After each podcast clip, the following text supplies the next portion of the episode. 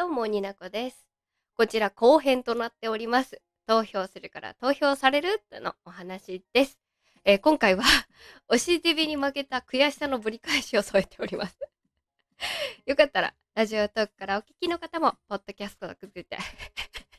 ポッドキャストって言いにくいんだなからお聞きの方も、よかったら最後までお付き合いください。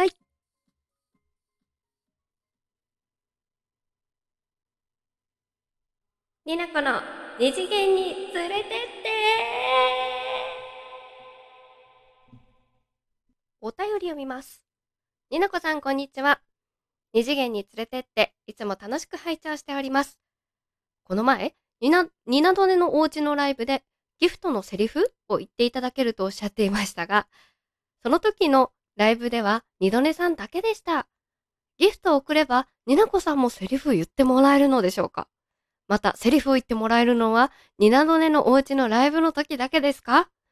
ニナコさんにもたくさんセリフ言ってもらいたいです。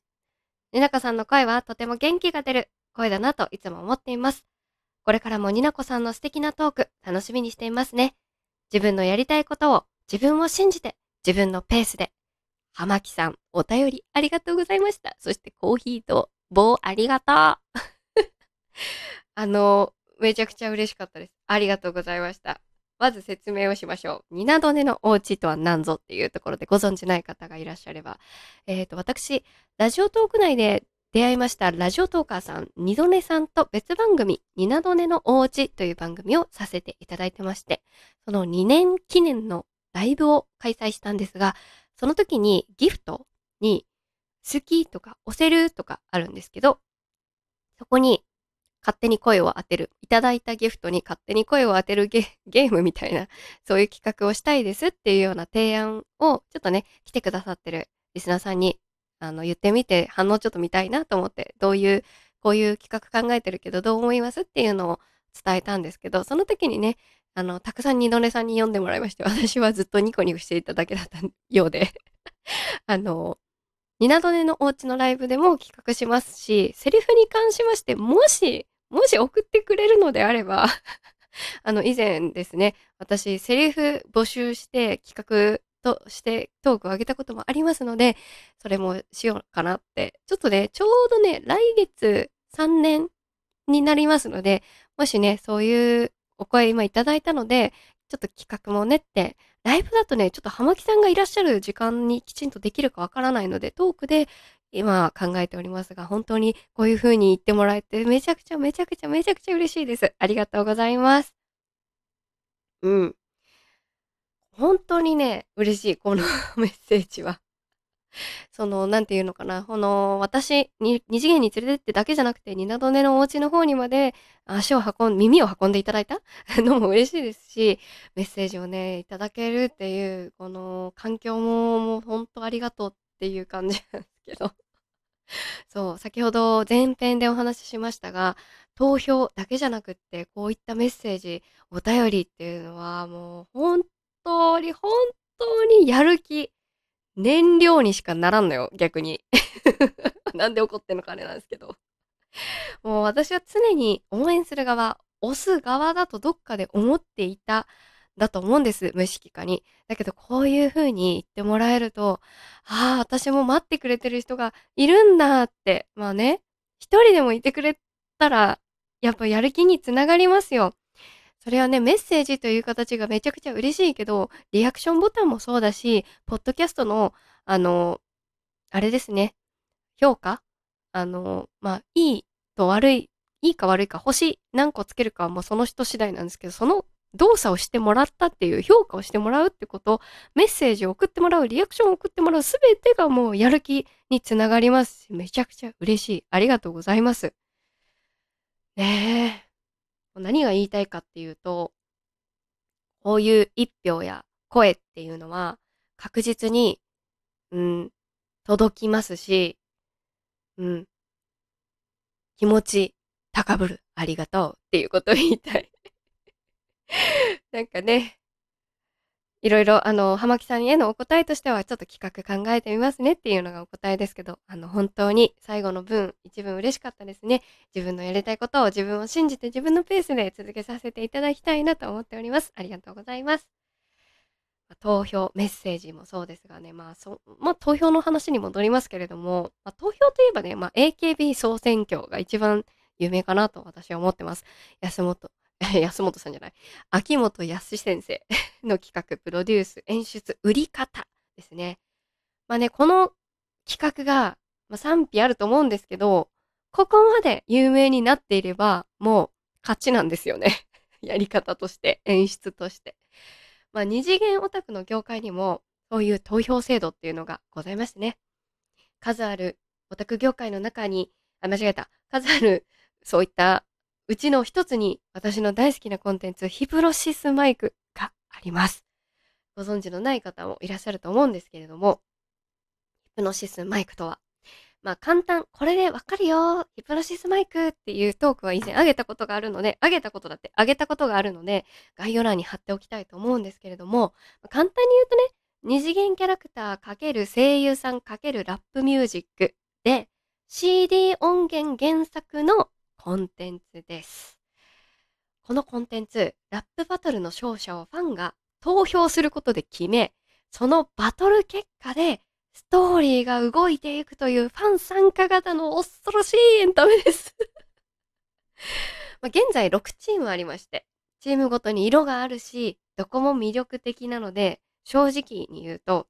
こう、つつけがたいからね。私、ヒプノーシスマイク、どのディビジョンも箱推しと言っても過言ではないんですが、私の推しディビを一つ挙げるとするならもう確実にね、最推し、入間獣人が所属する横浜ディビジョン、マート・トリガー・クルーですよ。マート・トリガー・クルー大好き。うん。ヤクザ、軍人、警察官のチームなんですけれども、先日5月某日、セカンド DRB というあのラップバトル今開催中でございまして、その、えー、2チームごとに対戦をした勝者が3チーム分かるファイナルバトル進出結果発表が先日ありました。えー、投票がですね、さらにラジオトークもよりもまたさらに厳しいって言ったらあれなんですけど、ライブ投票が1次投票、CD 投票が2次投票、VR バトル投票が3次投票という3次にわたる投票を得て勝敗が決まります。もちろん中間発表もあり、心を乱し、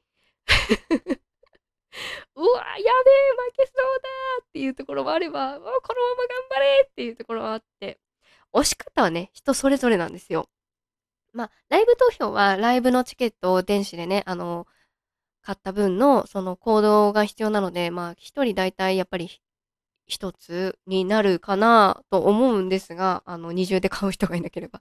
CD はこれまでも推しのディビジョンの CD をめちゃくちゃもう机の上に、あの、詰めるほど買って投票しましたっていう人も中にはいれば、あの、やっぱり私は一票、私のこの重き、清き、清いのかな？一票で決めたいと。この一枚の CD をもう2枚3枚買うこともできるけど、1枚で押したいんだっていう、この、それぞれのオタクの気持ちが混じり、混じりながら押されている、この投票によって、勝敗が決まったわけです。もう言いたくない。マットトリガークルー、私の推しチーム、負けました。めちゃくちゃ悔しい。もうすごい悔しい。はぁ、今でもね、負けましたっていうのがすごい嫌なの。あのー、その負けが決まった、分かった、結果が分かった後、すぐ私はラジオトークのアプリ内のライブ配信で配信をしました。号泣です。えー、結果発表に情緒お乱れのライブ配信、あの、今、非公表にしてるんですけど、限定で公開を、ちょっと時期未定ですが、公開するんですが、あの、これぐらいやばいの。もう冒頭の5分、6分聞くだけでもマジ泣いてるから引くと思うんだけど、もうそれぐらい心を乱れ申したんですよ。もうもうね、すごい悔しい。もう本当にね、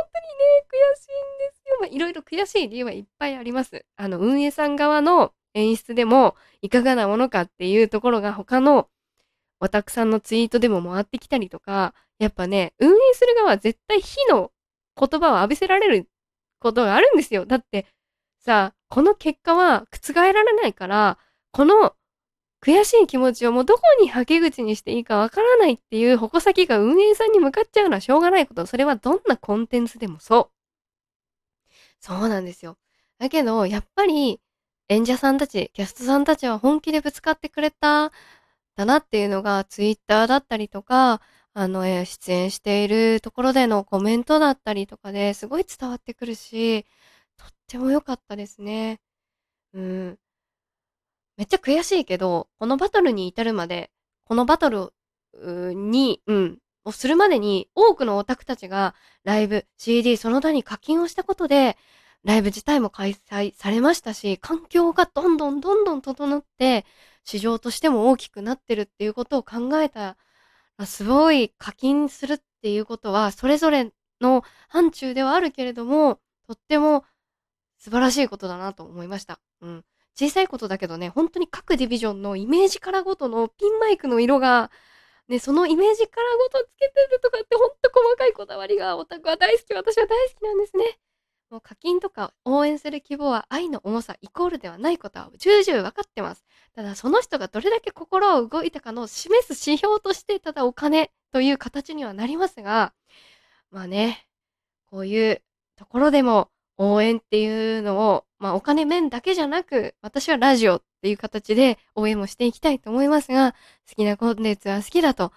伝えていくことも一つの愛だと思うし、あの、もう黙って課金をすることも愛だと思うし、もう、わかんないけど、何にしろ応援することは必ずコンテンツ、その人たちの応援になってるんだなって改めて感じた時期でございました。とっても嬉しいです。というよくわかんない締めになりました。次回会いましょう。バイバイ。